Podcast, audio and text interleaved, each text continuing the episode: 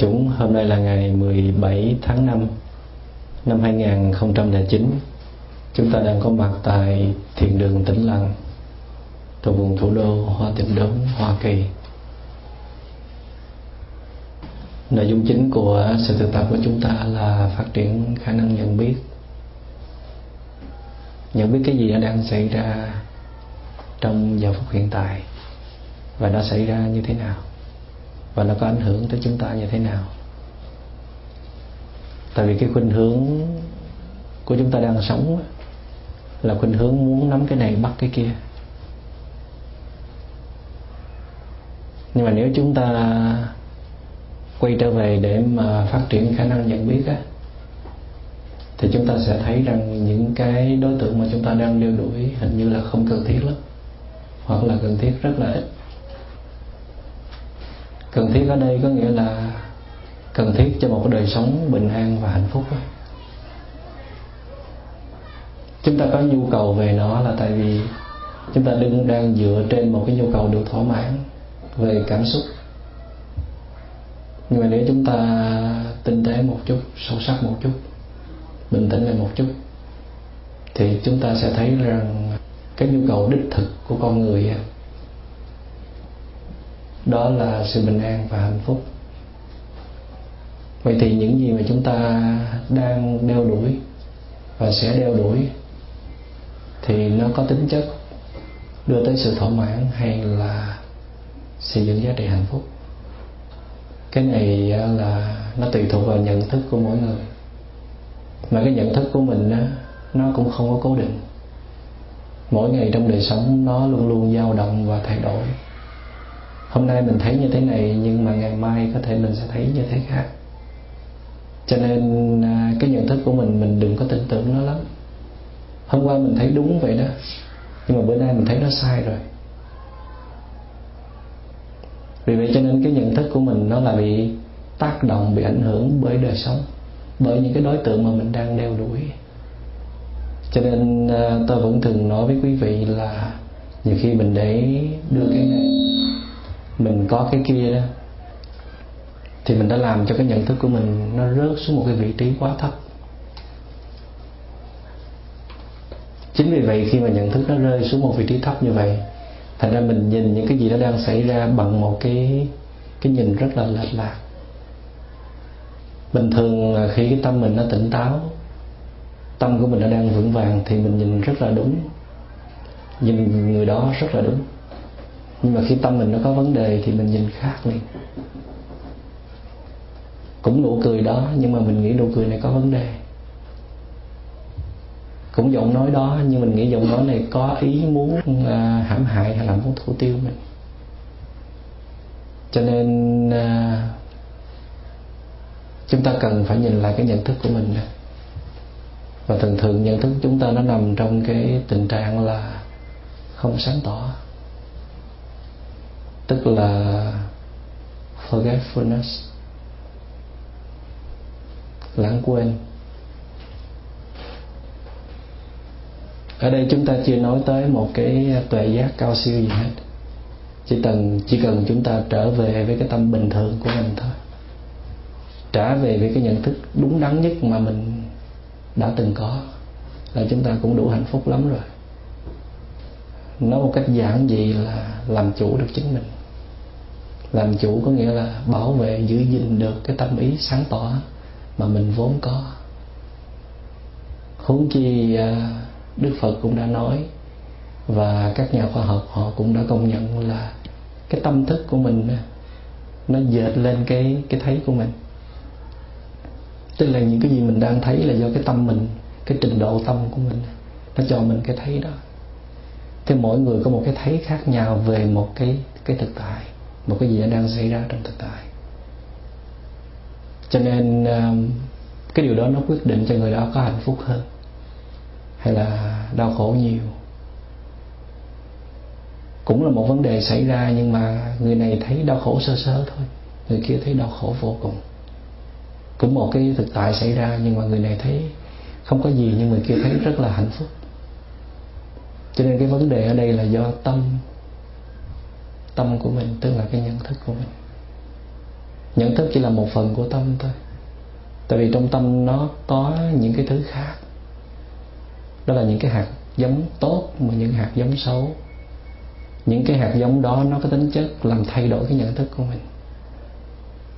Nói một cách khác tu tập là để, để điều chỉnh nhận thức và đồng thời quay trở về để tưới tẩm những cái hạt giống tốt và cô lập hóa những cái hạt giống xấu và trong cái quá trình mình tưới tâm những hạt giống tốt và cô lập hóa những hạt giống xấu như vậy, thì mình phát triển được những cái tầng nhận thức của mình. Và khi nào mà tầng nhận thức mình nó vượt lên cái mức bình thường ấy, vượt hơn mức bình thường nó là phi thường chứ không phải là thất thường ha. Phi thường. Có một cái nhìn phi thường, tức là nhìn vượt tâm. Nhìn hơn người đời nhìn nhìn trước mấy năm, nhìn trước mấy chục năm sống xa hơn mọi người. Hồi hơn mình có nói cái câu là nhiều khi đứng riêng ngoài, không có muốn đi theo cái khuynh hướng mà mọi người đang đi, là khuynh hướng hưởng thụ, khuynh hướng à, khoe xe, khoe nhà, khoe con, khoe bằng cấp. Mình không có đi cái hướng đó. Mình muốn làm một cái hướng khác. Cái hướng này là nâng cấp tầng nhận thức lên. Mà khi mà tầng nhận thức mà được nâng lên rồi đó thì cái tự do nó, cái freedom nó đi theo. Tại vì nhìn cái gì nó cũng thông thoáng, cũng thoải mái, dễ chịu. Có những cái sự kiện nó xảy ra bất như ý, nhưng mà chấp nhận dễ ở thấy không có vấn đề gì phải à, phải à, chuối mũi vào đó để giải quyết cho bằng được. Một người có nhận thức vượt tầm thì cái tay cái tâm của họ nó sẽ mở theo. Và đôi khi họ cũng chẳng cần phải giải quyết vấn đề đó họ cứ để đó và họ vẫn chấp nhận được như thường. Có nghĩa là cái cái tuệ giác nó phát triển thì cái từ bi nó phát triển theo. Cái hiểu biết nó phát triển thì cái tình thương nó sẽ phát triển. Đó là tất cả nội dung mà chúng ta đang muốn tu tập muốn phát triển từng nhận thức. Mỗi ngày mình à, nhìn vào thực tại. Buổi sáng thức dậy nhìn chiếc lá nhìn dọc sương, nhìn những người đi trên phố, nhìn mặt trời lên, nhìn công việc của mình có một cái thấy mới. Đó là chúng ta đang sống, đang vận hành. Còn mà mình nhìn bằng tâm thức cũ cũ cũ xì à. Có nghĩa là không có mở lòng ra đi tiếp nhận cái mới, mà cứ lấy cái tâm trạng cũ để mà nhìn. Thì con người chúng ta gọi là tục hậu. Không có update được mỗi ngày người ta mới quá trời mới. Và mình nhìn bằng cái cái cái program cũ, chương trình cũ thì đâu có xài được. Và khi mình có cái khả năng nhận thức sáng tỏ, tức là mindfulness, thì mình sẽ biết là mình nên làm cái gì và không nên làm cái gì để nó bảo vệ được cái giá trị bình an và hạnh phúc của mình thì chắc chắn là nếu mình có chánh niệm, có nhận thức sáng tỏ rồi thì mình sẽ định được cái hướng đi đúng đắn của mình. Hướng đi đúng đắn có nghĩa là một con đường để cho mình bình an, hạnh phúc mà không có tiêu tốn nhiều thời gian và năng lượng. Thay vì mình tốn 10 năm, mình mới có bình an, hạnh phúc thì có chánh niệm thì chỉ cần năm thôi, hoặc là vài tháng là có bình an, hạnh phúc. Giỏi lắm, khi vài ngày cũng có thể có được. tu nhất kiếp nhưng mà ngộ nhất thời. Tu cả kiếp luôn. Nhưng mà hiểu ra vấn đề thì chỉ có trong giây phút. Thành ra đừng có sợ ha. Cái sự giác ngộ nó đang đi tới đó, các vị phải canh chừng đón nó nha. Quên là nó chạy mất tiêu và đức phật giúp mình một tay. Đức phật rất là từ bi. Đức phật nói này, các vị, tôi có thể chỉ cho các vị một vài chiêu để các vị có thể phát triển được cái khả năng nhận thức của mình. Để các vị sống được đúng với nguyên tắc của vũ trụ. Chứ đợi các vị mà phát triển chánh niệm tới một cái mức vừa đủ để các vị ờ, có được bình an hạnh phúc thì nó lâu quá. Và nhiều khi đi lạc hướng nữa. Thôi tôi cho các vị năm con đường. Năm cách, năm chiều. Năm phương pháp, năm lời cân nhắc. Đức Phật nói à, các vị nên sống theo năm cái nguyên tắc này đi. Và các vị cứ nghiên cứu kỹ, rồi các vị thực tập, chứ không có nhất thiết phải nghe tôi liền. Đây là những điều các vị cần nên làm và không nên làm.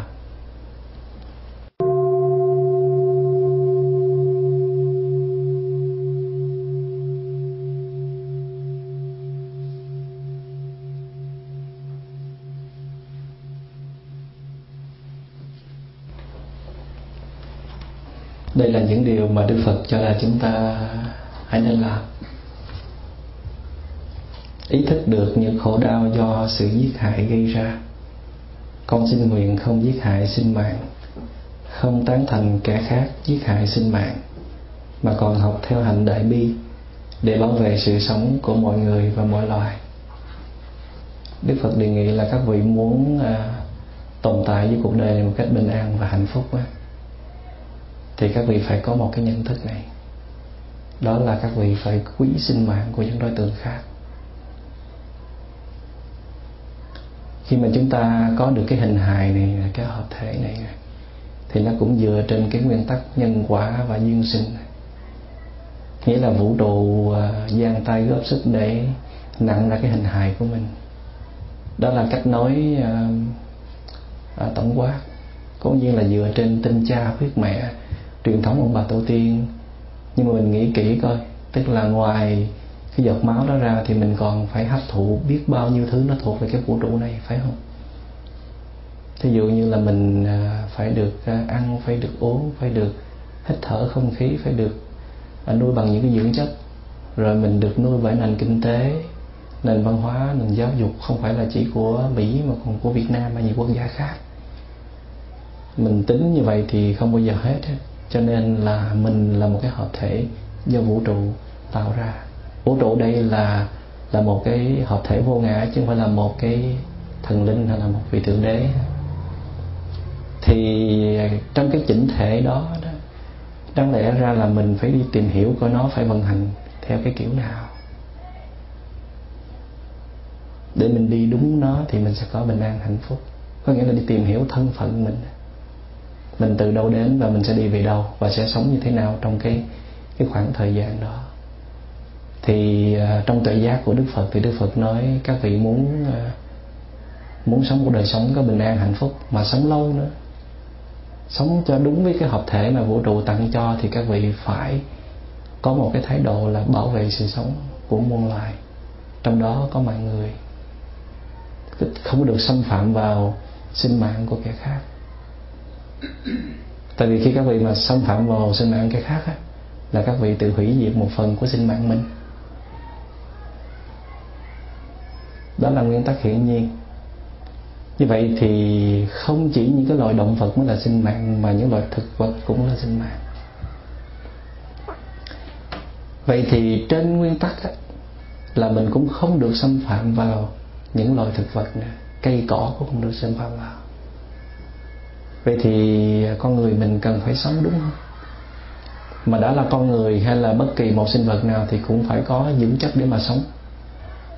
Mà dưỡng chất lấy đâu ra? Thì ít nhất là phải ăn cây cỏ. Vậy thì trong cái cái nguyên tắc đúng mà đức phật thấy là ăn cây cỏ là tương đối mình trả nợ nổi hơn là ăn những loài động vật. Tại vì nếu mà chia theo cái cấp độ mà phước báo á, tức là cái năng lượng tốt nó tích tụ nhiều là con người là đỉnh cao, và cây cỏ là đỉnh thấp. Vậy thì ở giữa đó là những loài động vật khác. Vậy thì nếu mà mình đụng tới những cái loài mà năng lượng nó nhiều nó tụ trung năng lượng tốt nhiều như là động vật, như là gà vịt, trâu bò là mình mình đụng vô đó thì mình vay một cái nợ rất là lớn, thay vì mình chỉ đụng vô cây cỏ. Mà mình làm mà vài cái động tác từ thiện hay là làm những hành lành là đủ đã. còn các vị đụng vô là động vật nhiều quá là các vị trả không nổi. Mà trả không nổi thì nó đòi cách này, cách khác. Nó không có đòi mạng mà nó đòi những cái khác. Cho nên đức phật đề nghị là nếu được thì nên tránh tối đa đụng vào sinh mạng, hoặc là trực tiếp, hoặc là gián tiếp. Nhưng mà đức phật, cái thời ở ấn độ ngày xưa đó, nghèo quá cho nên là không có thể đặt xuống cái nhu cầu là chỉ được ăn chay thôi, ăn những cái loài à, thực vật thôi. Cho nên à, người ta cho cái gì ăn cái nấy. Ở Ấn Độ trồng rau cỏ khó khăn lắm, mà chỉ có những bậc thượng lưu mới có thể ăn được. Cho nên tăng đoàn nguyên thủy thở đó cũng có ăn chay, cũng có ăn mặn. Nên Đức Phật luôn luôn khuyến khích các học trò của mình là nên có khuynh hướng ăn chay, tức là tránh sử dụng những cái loài động vật bằng một cái ờ, cái lời khuyên sâu xa là để bảo vệ lòng từ bi. Tôi chưa muốn nói tới cái chuyện bảo vệ lòng từ bi, mà tôi muốn nói tới cái chuyện trách nhiệm và bổn phận của một công dân trong vũ trụ này là mình chỉ được làm tới đâu thôi. Thì bây giờ nếu các vị đụng tới những loài động vật thì thôi cũng được, nhưng các vị phải bù đắp gấp trăm lần thì nó mới cân đối. Còn không nó nghiêng á mà Đức Phật nói nếu mà mình trực tiếp thì mình xâm phạm luôn á. Tức là mình tự tay mình giết á là các vị à, tự bóp chết cái sinh mạng của mình. Vì vậy cho nên đây không phải là một lời cấm một cái à, điều răn, mà đây là một cái sự nhắc nhở của một người có hiểu biết có tỉnh thức. Cho nên được gọi là mindfulness training. Nếu mà anh có cái nhận thức thì anh phải biết cái chuyện này. Vậy thì à, anh có muốn à, đứng vào cái hàng ngũ của những người bảo vệ sinh mạng nếu một mình anh thôi thì thì thì cũng được giữ được phần anh, mà nếu anh đứng chung một đoàn thể để tạo thành có sức mạnh thì cái địa cầu này có tương lai. Mọi người sống mà biết tôn trọng sinh mạng với nhau. Chúng ta xảy ra chiến tranh, xảy ra hận thù xảy ra tranh chấp. Là tại vì chúng ta không có hiểu cái nguyên tắc phải tôn trọng cái đời sống của nhau. Hệ cơ hội lớn lướt được là lớn lướt. Có cơ hội đớp chát được là đớp chát. Có cơ hội xâm phạm được là cứ xâm phạm. Mà không có nghĩ tới cái hậu quả. Cái gì nó cũng có cái giá của nó. Nó có nguyên tắc của nó hết rồi. Mình không thể dùng cái trí năng lừa đảo của mình hay là là mua trước của mình để mà vượt qua khỏi nguyên tắc của vũ trụ được. Chạy không có thoát gọi là lưới trời lòng lòng. Thiên võng mang mang.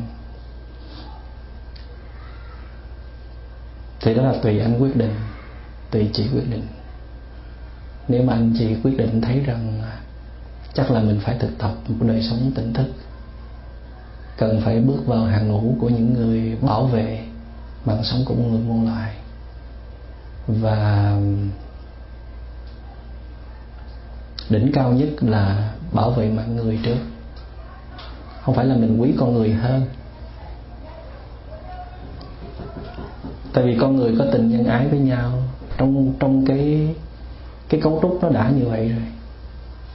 Cho nên à, mình à, kiên cử mạng người trước rồi tiếp theo những cái cái sinh mạng tiếp theo đó trong cái khả năng có thể của mình thì tất nhiên là mình còn phải uh, tiêu thụ thực phẩm còn phải uh, ăn những loài động vật một cách gián tiếp. Nhưng mà mỗi lần mình ăn như vậy đó thì mình có ý niệm rằng là tại vì mình còn cứng cái thể chất mình quá thôi thì mình đành chấp nhận nhưng mà phải ráng tu nhiều hơn để bù đắp. Ráng làm thiện nhiều hơn để bù đắp. Còn nếu được thì uh, giảm cái sự hưởng thụ xuống một chút để cho cái phước nó tăng lên. Nó ngộ vậy đó ít hưởng thụ là tự nhiên cái cái năng lượng quý báu nó tràn về gọi là may mắn á. Nó tới à. Ăn chay, tiêu thụ cây cỏ được thì ăn gạo lứt với mẹ cũng được. Đúng ngay ông thầy gạo lứt với mẹ.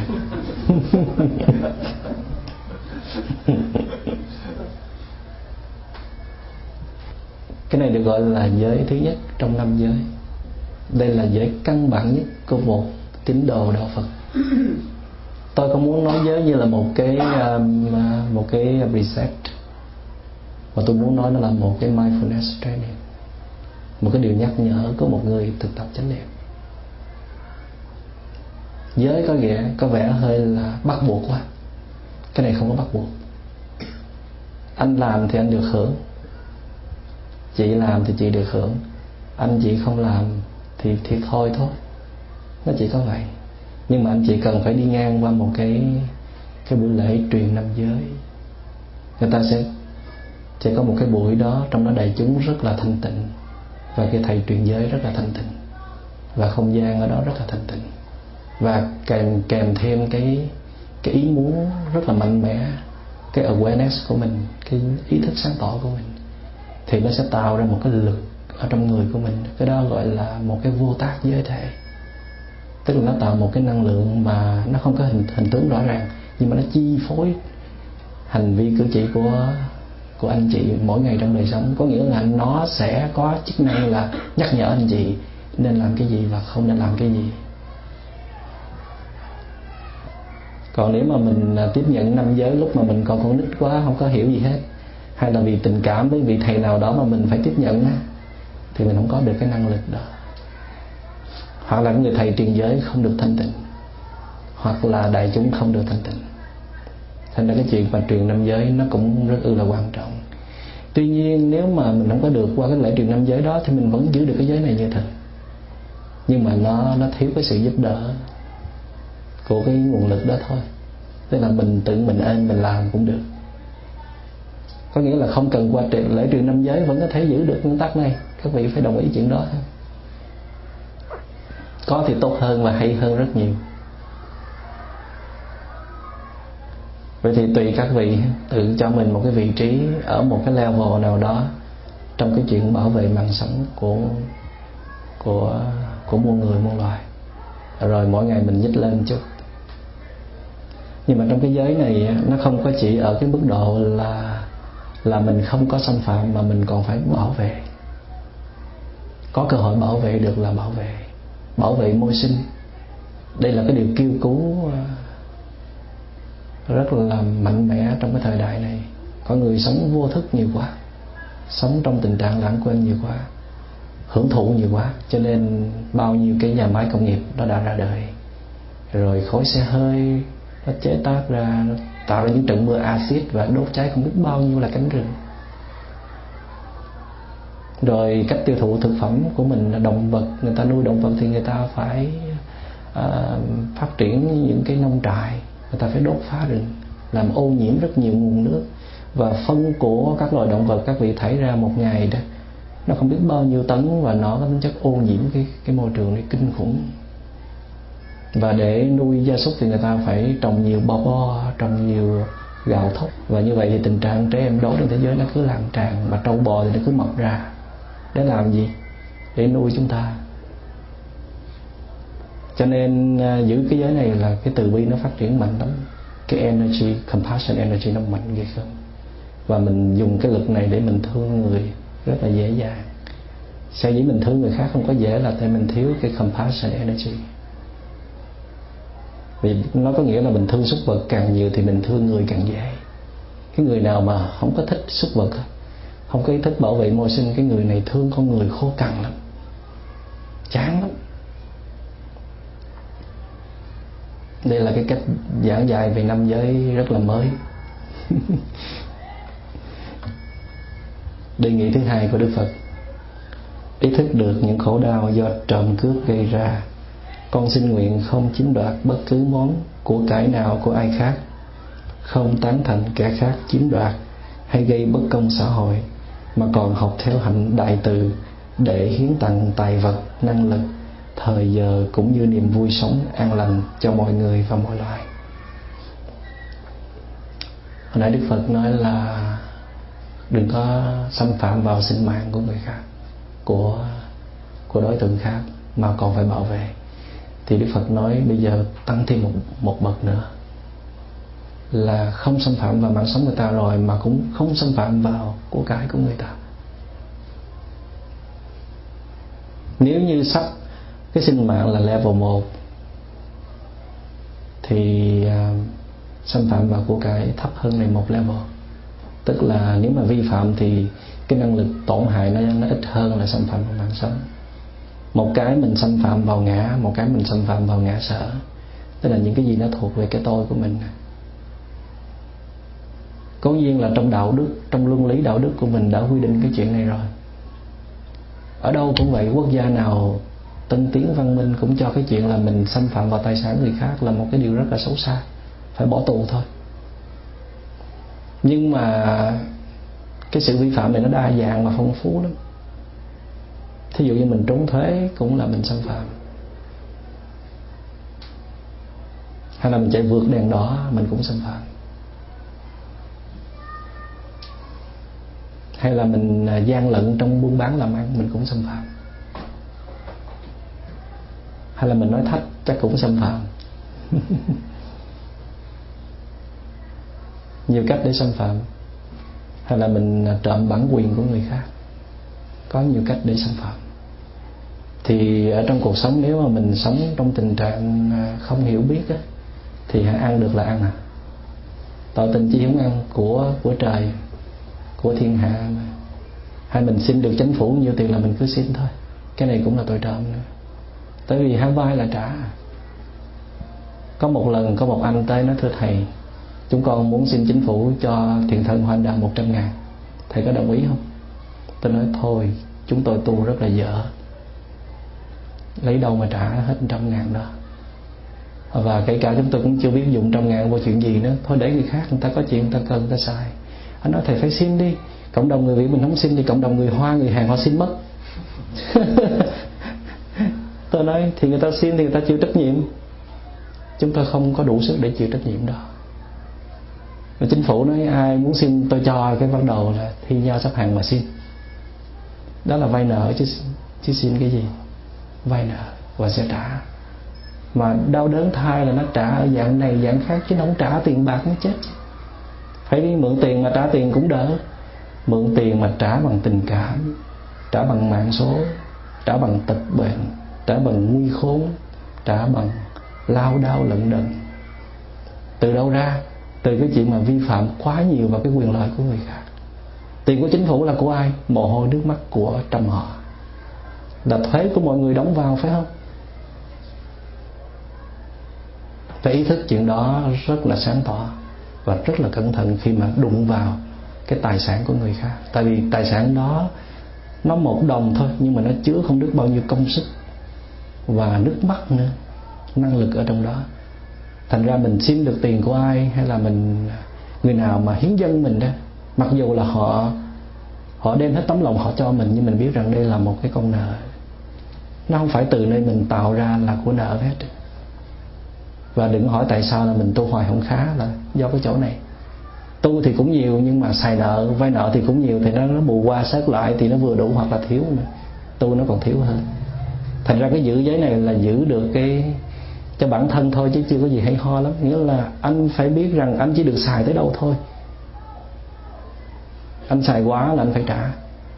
Cho dù anh được chân danh là tình cảm hay là vì cái lý do gì đó, vì quyền lực, vì địa vị gì đó mà anh được xài nhiều hơn, đâu có đúng. Chứ không phải là mình không có tới nhà người ta thấy cái điện thoại đẹp qua lấy bỏ túi là phạm giới trộm phải chuyện đó. Cái này thì nó nó đơn giản quá, phải không? Bây giờ không nhắc giới này, các vị cũng có thể làm được chuyện đó. Chúng ta là người trí thức mà. Nhưng cái giới này nó sâu sắc tới cái mức vậy đó. Thành ra phải có chánh niệm mới thấy hết cái ngõ ngách mà mình có xâm phạm hay không. Còn không có không có chánh niệm thì mình không có biết không hề biết. Lý do đó tôi làm thầy tụ trong cái gì trơn Đức Phật muốn các thầy đi tu là phải đi xin của người khác. Mà xin rất là ít. Xin vừa đủ xài, đủ sống. Mà sống rất là tri túc nữa. Để làm gì? Để mình luôn ý thức là mình là cái ăn xin. Tôi biết là cái nhãn hiệu của tôi là ăn xin này đó. Thành ra mình phải khôn ngoan là từ chối. Thôi tôi nhiêu đó đủ rồi. Nhiều nữa tôi trả không nổi. Các vị cần số tôi thầy xin thêm đi chứ. Xin cho đại chúng chứ đâu phải xin cho thầy đâu. Tôi đại chúng cũng yếu lắm. Trả không nổi. Đại đại chúng đang muốn ngất đầu lên mà đè cái cục nợ nó ngất lên gì nổi còn nếu mà mình à, mình không làm thầy tu á cái mình làm lương tháng mình bao nhiêu hay là mình làm business có tiền cái mình tưởng là mình không phải ăn xin. Trong khi mình vẫn là cái ăn xin tất cả chúng ta đều là ăn xin hết, ăn xin của đất trời.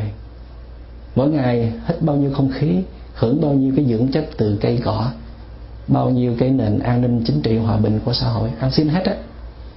Nhưng mà tại vì chúng ta có làm ra tiền, chúng ta có đóng thuế, cho nên chúng ta không thấy mình là cái ăn xin. Tôi sợ mình rớt vào cái lưới đó, cho nên tôi muốn đi thẳng vào cái cái nhãn hiệu là cái ăn xin cho nó khỏe. Để mỗi ngày nó nhớ, để mà lo trả nợ, để mình cho nó có bình an, nó có hạnh phúc. nói vậy không có xuống mọi người đi tu hết rồi thì à, nếu mà mình hưởng nhiều thì mình phải à, phải làm làm làm việc tốt nhiều tạo năng lượng tốt nhiều để bù đắp. À. thành ra khi làm từ thiện giúp đỡ ai thôi đừng có kể công. Chưa có đủ trả nợ đâu mà kể công cái gì. Đây là điều thứ ba ý thức được những khổ đau do thói dâm dục bất chính gây ra. Con xin nguyện không quan hệ tình dục với người không phải là vợ hay chồng của con. Không tán thành kẻ phản bội lời cam kết hôn phối, mà còn học theo tinh thần trách nhiệm để bảo vệ trẻ em. Ngăn chặn không cho thói tà dâm tiếp tục gây ra đổ vỡ cho gia đình và xã hội. Hồi nãy là không được xâm phạm vào tài sản, còn giờ là không được xâm phạm vào thân thể người ta còn nếu anh đụng vô, chị đụng vô là phải chịu trách nhiệm. Mà trốn không chịu trách nhiệm thì phải trả. Vậy thôi. Mà cái trách nhiệm này nó phải được diễn ra trong một cái nguyên tắc hợp lý mà xã hội đã đặt để. Đó là đi qua một cái à, lễ cưới, một cái tờ hôn thú. Cái thần lực của mình nó ảnh hưởng tới cái cái cái chức năng tỉnh thức của mình lắm mà cái thần lực của mình nó có liên quan tới cái chuyện mà mình à, mình bảo tồn cái năng lượng à, ham muốn của mình. Thành ra nếu mà mình sử dụng cái đó một cách bừa bãi và thiếu trách nhiệm thì mình không có thần lực. Không có thần lực thì mình không có không có được một cái à, powerful không có uy lực. Nói không ai nghe mắt lờ đờ dán đi lầm thầm nhìn không có sáng sủa vậy giờ nhìn mắt người nào mà sáng trưng là nó thần lực nhiều. Đi rất là oai phong nhìn nó có thần lực nhiều. Nhìn là phải nhìn thẳng nói là phải nói ngay là người đó có thần lực không có quanh co. Vậy thì à, đức phật nói là các vị không phải là thầy tu. Thì các vị à, chỉ cần à, giữ được sự thủy chung trong liên hệ vợ chồng thôi. Nhưng mà cái lời đề nghị của đức phật rất ư hợp với truyền thống á đông việt nam. Là mình chỉ được đụng vào thân thể người đó, khi người đó là vợ hay là chồng của mình thôi. Cái điều này nó, thứ nhất là nó nó đến nó đến cái tinh thần trách nhiệm. Mà nếu các vị có làm mà mà chạy trốn trách nhiệm thì các vị phải trả nợ. Mà cái nợ này nó cũng ờ, ghê gớm lắm mà nhiều khi mình không có hạnh phúc gia đình hay là mình quen ai, mình thất bại hoặc là do mắc nợ, chuyện này nhiều quá. Vay nợ. Nợ máu trả bằng máu mà nợ tình trả bằng tình.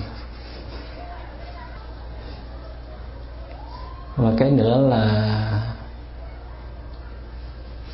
nếu mà mình bảo vệ chuyện đó mà chúng ta cùng bảo vệ đó. Tôi có viết cái lá thơ, viết cái bài trao thân gửi phận và gửi cho các bạn trẻ. Trong đó kèm theo cái bức thơ là xin mọi người cùng ký cam kết.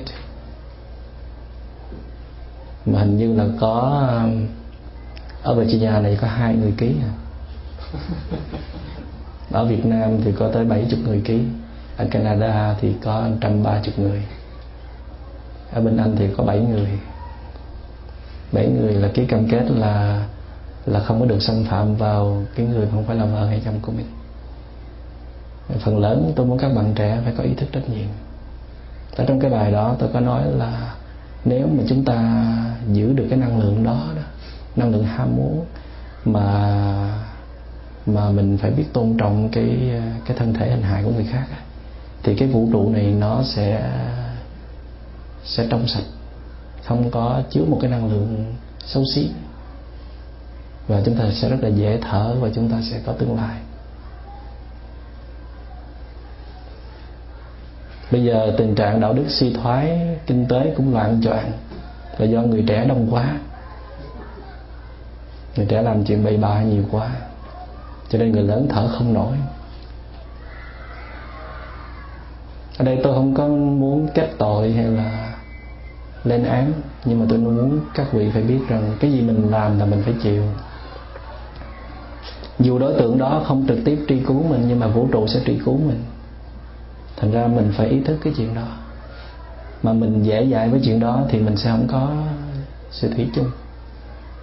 Ngay từ buổi ban đầu xuất phát là mình đã không có đặt sự thủy chung xuống rồi thì không có tương lai trong hạnh phúc gia đình. Chắc hôm nào mình sẽ tổ chức một cái buổi là bước tới hôn nhân quá ha. Cái khóa dành cho những người sắp sắp lấy nhau. Ở đây vẫn là awareness, tức là phải ý thức. Chứ không không có ép. Đức Phật nói các vị phải ý thức cái chuyện này. Nếu mà các vị giữ được cái cái năng lượng đó, thì chính cái năng lượng đó sẽ làm cho các vị trở thành một cái người đàn ông của gia đình, một phụ nữ của gia đình, một cặp vợ chồng có hạnh phúc. Mà mình giới hạn cái chuyện này thì mình lại phát triển cái chuyện khác. Là mình sẽ có tự giác, mình sẽ có, mình sẽ có một đời sống rất là vững mạnh. Nếu mình cô lập hóa bớt cái năng lượng ham muốn tại vì vũ trụ cũng nói anh chỉ được ham muốn có nhiều thôi mà anh không biết. Anh làm nhiều hơn vũ trụ muốn.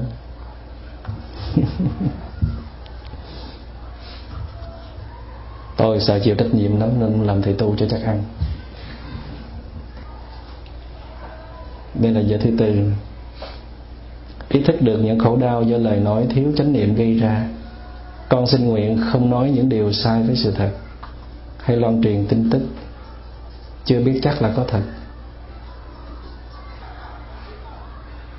Không nói những lời gây chia rẽ căm thù. Không nói ra những lời gây đau khổ cho người khác. Hay phê bình và lên án những điều không biết chính xác.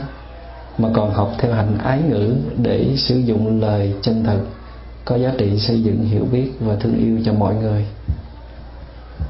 Mấy cái giới trước nó thuộc về về cái hành động, thuộc về thân. Thì giới này thuộc về lời nói nó cũng tương đương với thật. Các vị biết là khi mà trong tâm mình có cái ý niệm thí dụ như là một cái à, cái à, cơn giận nó phát hiện ở trong tâm mình là cái năng lực đó nó đủ hủy hoại những cái năng lượng tốt mà mình đã xây dựng trong trong thời gian qua. Nó đốt cháy cái thân thể và tâm thức của mình rồi. Mà khi nó đưa ra hai cái cơ chế là lời nói hay là hành động thì nó sẽ khuếch đại cái năng lượng nó lên gấp bội lần. Thí dụ như khi các vị giận ở trong tâm thì cái sự hủy diệt nó chưa đủ lớn, mà các vị buông ra cái lời nói hay là hành động, thì cái cái năng lượng nó được tống ra rất là mạnh. Tống ra nó đi đâu? Một là đi thẳng vô cái người đó mà mình muốn tấn công. Nó sẽ đốt người đó, hủy diệt cái mầm sống của người đó. Giống như mình cầm ngọn lửa mình đưa vào cái cây vậy đó. Quéo lá, thiêu rụi vậy đó thành ra mỗi lần mình giận là mình mình bật năng lượng mình lên để mình đốt người kia thôi. Và nó đâu nó vô người kia một phần thôi, một phần nó đi vô đâu, các vị biết không? Đi vào vũ trụ. Và cái năng lượng đó nó sẽ lên đường, nó đi tìm những cái nguồn năng lượng có cùng một tần số với nó. Thí dụ như kiếm ai cũng đang giận, nó kết lại. Năng lượng giận mà ai đang gửi vào vũ trụ nó kết lại. Để đúng một thời gian nó trở thành một cái effect, một cái hiệu ứng và nó sẽ trả về chính mình một hiệu ứng. Gấp trăm ngàn lần mà mình đã gửi đi. Đó là một tai nạn. Cũng giống như là khi mình có một cái ý niệm tốt, một năng lượng tốt nó phát sinh. Một cái lời nói chân tình, một cái à, hành động giúp đỡ yêu thương người khác, thì không chỉ mình đem cái năng lượng tươi mát đó mình gửi vô cái đối tượng này mà năng lượng này một phần sẽ đi vào trong vũ trụ, và nó cũng sẽ tìm những cái năng lượng có cùng một tần số để nó liên kết. Và đúng một thời gian có thể không phải là bây giờ, mà năm mười năm sau, và tới thế hệ con của mình cũng không chừng, nó sẽ gửi trở về một cái kết quả. Không biết từ đâu ra mình có cái sự may mắn này, là do mình đã chế tác ra. Không biết mỗi ngày chế nhiều năng lượng tốt và chế ra nhiều năng lượng xấu vậy thì mình để ý lại cái cái sự nói năng của mình. Đôi khi mình chưa có hành động thì mình thấy tôi chỉ nói thôi tôi đâu có làm đâu. Nhưng mà nói nó cũng tương đương với làm. Những lời nói mình gây đau khổ cho người khác, làm người ta đau nhói con tim. Đó là những cái lời à, độc địa. Nói lựa cái, xài cái từ nào cho người kia đau thiệt là đau. Làm cho người kia mất ăn, mất ngủ mình thấy là trời ơi, sao mình giỏi quá ha. Ra được cái chiêu này thấy thật là xứng đáng. Mà cái lúc đó lỡ không ra được cái chiêu đó về còn ấm ức nữa tại quên nói cái câu này. Phải nói được cái câu này là nó đã biết bao nhiêu nói Thế lúc đó mình ngu quá, mình không biết trả lời câu này ha. Cái lúc đó làm ăn khá rồi mà còn chịu chịu nữa. Hoặc là mình nói những cái lời gây chia rẽ người ta đang hòa thuận về cái lời nói bên này, nói xấu bên kia. Là bên kia nói xấu bên này cho hai bên hiểu lầm nhau, chơi vậy đó. Gieo vào đầu người khác một ý niệm có tốt vì về đối tượng thứ ba. Thì đây là một cái cái lỗi rất là lớn, tạo ra một năng lượng rất là tệ. Hoặc là chuyện có nói không, chuyện không nó có. Hoặc là thêm thêm thắt cho vui. Cho nó có màu sắc, nói gây cho cảm xúc người ta một chút thành ra nó có 8 mình nói tới 10 mấy người làm business coi chừng cái bệnh này nha, quảng cáo hàng nhưng mà vô tình mình mình bắt người ta phải cảm hứng theo mình mà sự thật không có, là mình mắc cái nợ đó. Mình bắt người ta phải tin một cái điều nó không có thật á, là mình vay một cái nợ. Thiếu sự trung thực trong lời nói. Đức Phật nên khuyên những vị mà muốn đi theo con đường tỉnh thức, con đường giác ngộ là phải tập nói lời chân thật. Có sao nói vậy người ơi? Nói rồi người ta người ta không thích mình lắm. Cũng được nữa. Tại vì cái thích, không thích nó chỉ là một cái cảm xúc nhất thời thôi. Cái quan trọng là mình tạo ra cái năng lượng gì cho nhau mới là quan trọng. Thành ra những cái lời vụng về, những cái lời thiếu cảm xúc đó thường không có được trưng dụng lắm. Người ta thích những lời hoa hòe, những cái lời ái ngữ. Các vị à, có chừng sử dụng sai cái cái phương pháp ái ngữ mà Đức Phật đề nghị. Ái ngữ nhiều khi mình nói cho nó ngọt, thiệt là ngọt, để dụ người ta, để đánh lừa người ta. Đánh lừa nghĩa là cho thấy là mình dễ thương. Nhưng mà kỳ thực mình không dễ thương tới mức vậy. Nhưng mà tại vì mình hơi dư đường, cho nên là người Huế xài đường hơi nhiều. Người Huế ăn đường nhiều quá. Cho nên là Đức Phật nói là phải tập nói lại chân thật. Nói ra người ta có thể hơi buồn một chút, nhưng mà cho người ta thấy được cái lẽ thật, đừng có dìm người ta vào bóng tối nữa. Bằng những cái lời, bằng những cái mỹ tự, bằng những cái lời dụ ngọt. Cái tội đó lớn lắm á. Nhưng mà tự nhiên nó có cái bài hát này là tôi xin người cứ gian dối nhưng xin người đừng lìa xa tôi. Nghe động trời không? Dại dột gì mà dại dột tới cái mức như vậy?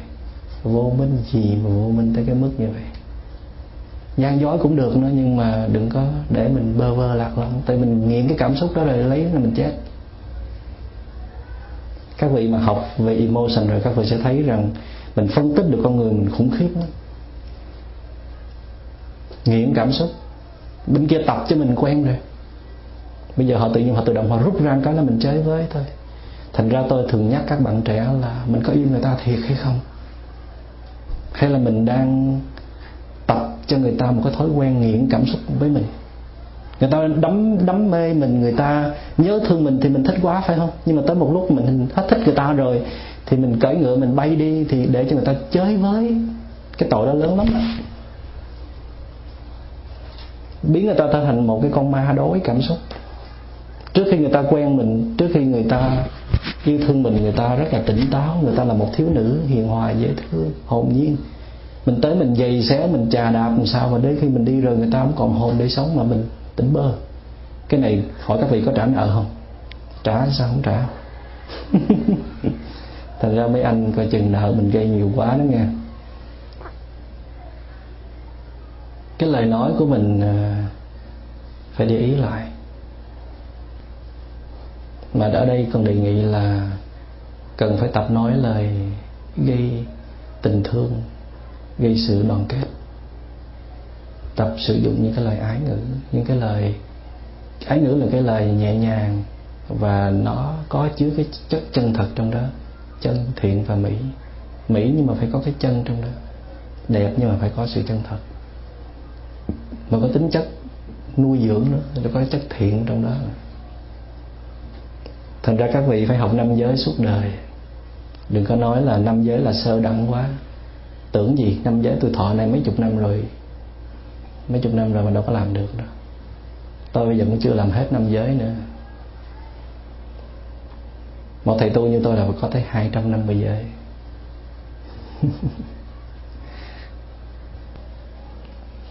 giới cuối cùng.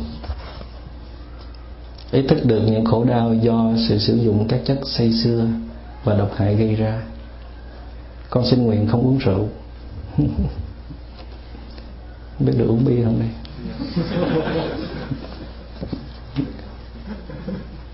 Không sử dụng các chất ma túy. Không tiêu thụ những sản phẩm có độc tố như là ủy mị, tình dục, sợ hãi, bạo động và sách báo phim ảnh và chuyện trò, mà còn học cách kiên cử và chuyển hóa để chỉ tiêu thụ những gì có thể đem lại an lạc cho thân tâm con, gia đình và xã hội. Ngày xưa cái giới này chỉ được giới hạn trong cái nguyên tắc là không được uống rượu thôi. Nhưng mà xã hội càng ngày nó càng tạo ra những cái sản phẩm gây cho người ta nghiện ngập, nâng cấp sự hưởng thụ mà đưa tới cái sự u mê. Cho nên cái giới này được phát triển được mở rộng ra. Quy định luôn là không được sử dụng ma túy. Nói chung là cái gì nó làm cho tâm thần mình đảo lộn mất tỉnh táo. Và cái giới này nó nghiêng về cái mặt à, tiêu thụ những sản phẩm có chứa độc tố. Thì phim ảnh nào? Những cái phim ảnh nào có tính chất gây bạo động hay là gây sự à, thèm khát mình tự khước? Những tạp chí à, nói chung là những thức ăn của cảm xúc mình phải loại trừ. Cố nhiên các vị sẽ đặt câu hỏi là không uống rượu nhưng mà uống chút bia được không? Hay là đi đám cưới, uống ly rượu được không? Cái vấn đề ở đây là được hay không? Không phải là ai cấm mình và chẳng có ai trừng phạt mình cả. Hôm nay mình làm thì mình hưởng, mình không làm mình không hưởng thôi. Nhưng mà các vị biết không? Nếu mình tập cái gì là phải tập cho nó nghiêm túc. Để nó trở thành một cái thói quen, một cái habit energy. Chứ các vị bữa được bữa cái tự mình tăng giảm rồi hồi cái mình không biết phải làm gì nữa. Rồi hồi đó mình trở thành dễ dãi dễ dãi mất đi. Thành ra là phải tập cho mình thói quen nghiêm túc, hứa tới đâu là làm tới đó. Có như uống ly rượu đâu có gì đâu, phải không? Nhưng mà nó sẽ chăm ngồi cho hai ly và ba ly. Thành ra nếu mình ý thức được cái chuyện này, nó mình không có kiềm chế được thì mình à, tuyệt đối luôn cho rồi. Còn nếu mà mình nghĩ rằng mình có đủ sức để mình control được thì rượu lễ rượu nghĩa cũng đâu có sao. Cái vấn đề ở đây là mình phải có ý thức phải có ý thức. Chứ mình nói mình giữ giữ một cách uh, cứng ngắc mà mình thèm quá trời thèm. Rồi mình lén lút mình nhìn nó mình ngắm nghía nó rồi mình ôm nó trong người mình cái chai rượu đó. Thì nó cũng giống như chưa có thoát gì hết á. Tuy không uống nhưng mà đã uống rồi tức là cái tâm thức chưa có thay đổi vậy thì cái giới này phải dùng tâm để mà giữ. Tức là mình phải có cái sự nhận thức. Và nó chỉ là một cái sự học tập, chứ không thể nào mình giữ trăm phần trăm liền được đâu. Từ cái ngày mình hứa cho tới cái ngày mình đạt được, nó còn một khoảng cách rất là xa. Cho nên là mình chỉ hứa trước thầy và đại chúng vậy đó. Rồi mỗi ngày mình sẽ cố gắng học hỏi ở đây, có nghĩa là phải nhìn lại cái cái thói quen mình đã từng sống làm sao nữa. Rồi bây giờ tiếp nhận một cái mới rồi mình cho nó sắp nhập hai cái lại sao cho nó phù hợp? Tăng, giảm sao cho nó hợp lý? Nó tùy thuộc vào sự thông minh của mỗi người. Cũng giống như là mình đang tiến đi về à, cái vì sao bắt đầu vậy đó. Cái hướng đó là cái hướng sáng. Nhưng mà mỗi ngày mình tịnh tiến đi tới thôi, chứ không thể nào trong nhất thời mà đi tới ngay vì sao bắt đầu. Thì mình đi càng đi trên con đường đó, thì mình càng được freedom, tự do nói có vẻ trái nghịch trong các vị? Cấm tùm lum hết là tự do cái gì? Kỳ thực cấm nó đạt tới sự tự do. Thí dụ như các vị không có uống rượu đó, thì các vị sẽ không bị rượu khống chế, không bị rượu điều khiển. Các vị kiên cử về tình dục thì các vị không bị những cái đối tượng hấp dẫn nó điều khiển. Đối tượng hấp dẫn ngoài ngoài nguyên tắc, đạo đức. Hay là các vị đã có cái quyết tâm mạnh về cái chuyện không xâm phạm vào tài sản thì các vị sẽ không có bị cái tâm mình nó thôi thúc mình làm cái đó dễ dàng như ngày xưa nữa. Thành ra thấy quyền lợi trước mắt, người ta ăn nhưng mình không có ăn. Rất là tự do. Mốt ta vô tù ngồi, mình khỏi vô. Ha. Tự do chứ còn người nữa không tự do. Mốt không có bị sinh mạng là tới đòi mạng. Rất là tự do. Giới này là giới của tự do. Ai muốn bước tự do thì bước lên. Ở đây có người nào chưa tiếp nhận năm giới? Hôm nay xin mời và xin nhận thầy làm vị thầy hướng dẫn và sẽ thường xuyên nhắc nhở. Mình có được quyền có được nhiều thầy. Cái vị thầy đầu tiên mà mình à, quỳ xuống tiếp nhận năm giới gọi là vị thầy gốc, vị thầy bổn sư. Và sau đó trong cái quá trình sống mình có thể đi du phương nhiều nơi, hoặc là chính vị thầy đó cũng đi du phương nhiều nơi. Cho nên là cái cơ hội mình tiếp xúc với vị thầy gốc không có nhiều. Vậy mình được tiếp xúc với vị thầy gọi là y chỉ, tức là vị thầy nương tựa, gọi là y chỉ sư. Thí dụ các vị đến đây học hỏi với tôi, gọi là vị thầy cầu pháp thì tôi sẽ trở thành y chỉ sư của các vị. Còn các vị nào muốn tiếp nhận năm giới trực tiếp ngay nơi tôi đó, thì tôi trở thành vị thầy bổn sư của các vị. Nhưng mà nói cho cùng, bổn sư, y chỉ sư cũng là một thôi, không có gì khác nhau hết. Đó chỉ là cái cách để nói về hình thức thôi hình như tôi là y chỉ sư nhiều hơn là bổn sư. Thì giải thích cho các vị hiểu vậy thôi chứ không có vấn đề gì ở đây. À, hôm nay thì chúng ta sẽ có cái lễ truyền năm giới sau cái buổi pháp thoại này. À, trước hết thì xin đại chúng à, yểm trợ cho những vị chính thức bước lên con đường năm giới để à, cùng với chúng ta xây dựng lại xã hội trái đất này ngày một tươi sáng và hạnh phúc hơn. Nếu ai thấy mình giữ được giới thì cũng được. Xin giữ giới, thầy cũng truyền cho giới. Ha rồi từ từ rồi à, năm sau xin thêm giới nữa, truyền cho giới nữa. Được hết á. Chứ xin hơi năm giới rồi mới không giữ giới nào hết thì tệ quá. Thành ra là những vị tiếp nhận năm giới là phải à, phải thường xuyên phát đàm về giới, tụng giới và phải được sinh hoạt vào một cái đoàn thể tu học nào đó để nhắc nhở mình. Ở đây chúng ta tu về chánh niệm nhiều hơn tu về giới. Giới chỉ là một sự hỗ trợ thôi. Tại vì niệm nó lớn hơn giới rất là nhiều. Cái niệm của mình nó bao quát lắm. Khi mình chánh niệm mình sáng tỏ, tự động mình biết cái gì nên làm và cái gì không nên làm. Còn cái này chỉ là năm điều mà đức phật cống hiến cho chúng ta thôi. Còn chúng ta tự đặt ra biết bao nhiêu điều để mà mình giữ cho mình phải không? Cho nên chỉ cần có chánh niệm mạnh là chúng ta đã có giới trong đó rồi. Nhưng mà năm điều này là năm điều rất là lớn, cho nên đức phật đã đã giúp chúng ta một tài bằng cách là là giới thiệu, xin muốn chúng ta bước lên. Ở trong ờ, đạo Phật truyền thống, nhấn mạnh về tâm quy nhiều hơn là năm giới. Ở quy chưa không à? Quy chưa pháp danh gì? Vậy thôi quy có gì hay đâu. Quy chỉ là một cái ngày mình thấy đức phật dễ thương, đạo phật dễ thương, chùa cũng dễ thương, thầy cũng dễ thương. Nên mình nguyện mình đi theo chơi. Đi theo học hỏi, đi theo luyện tập. Thì gọi là quy y, tức là nương tựa. Nhưng mà cái đó nó nhiều khi là dựa hơi, dựa dẫm nhiều hơn là thực tập. Cho nên là phải đưa ra cái năm giới để cho thực tập. Chứ ờ, nhiều khi mình quy y rồi cái mình không có chịu tu gì hết, mình nhờ đức phật tu dùm gửi tiền cho chùa tu dùm gửi trái cây đức phật. Cúng cho phật nãy chuối nhờ đức phật tu dùm mình. Cúng có nãy chuối mà xin tùm lum hết.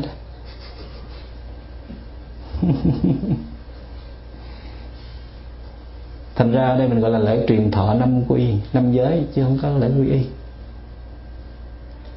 cái ngày mình quay về là cái ngày mình ý thức đạo Phật hay và học hỏi là cái ngày quy quay về rồi. Nhưng mà có thể chúng ta có thể sắp nhập hai cái chung lại, lễ truyền thọ ba quy năm giới và tam quy và và ngũ giới. Để mình à, có một cái năng lượng chính thức bước lên con đường tươi sáng. Và đây chỉ là con thuyền mới bắt đầu ra khơi thôi nghe chứ chưa có đi tới đâu hết. Mới là ngày đầu tiên thôi.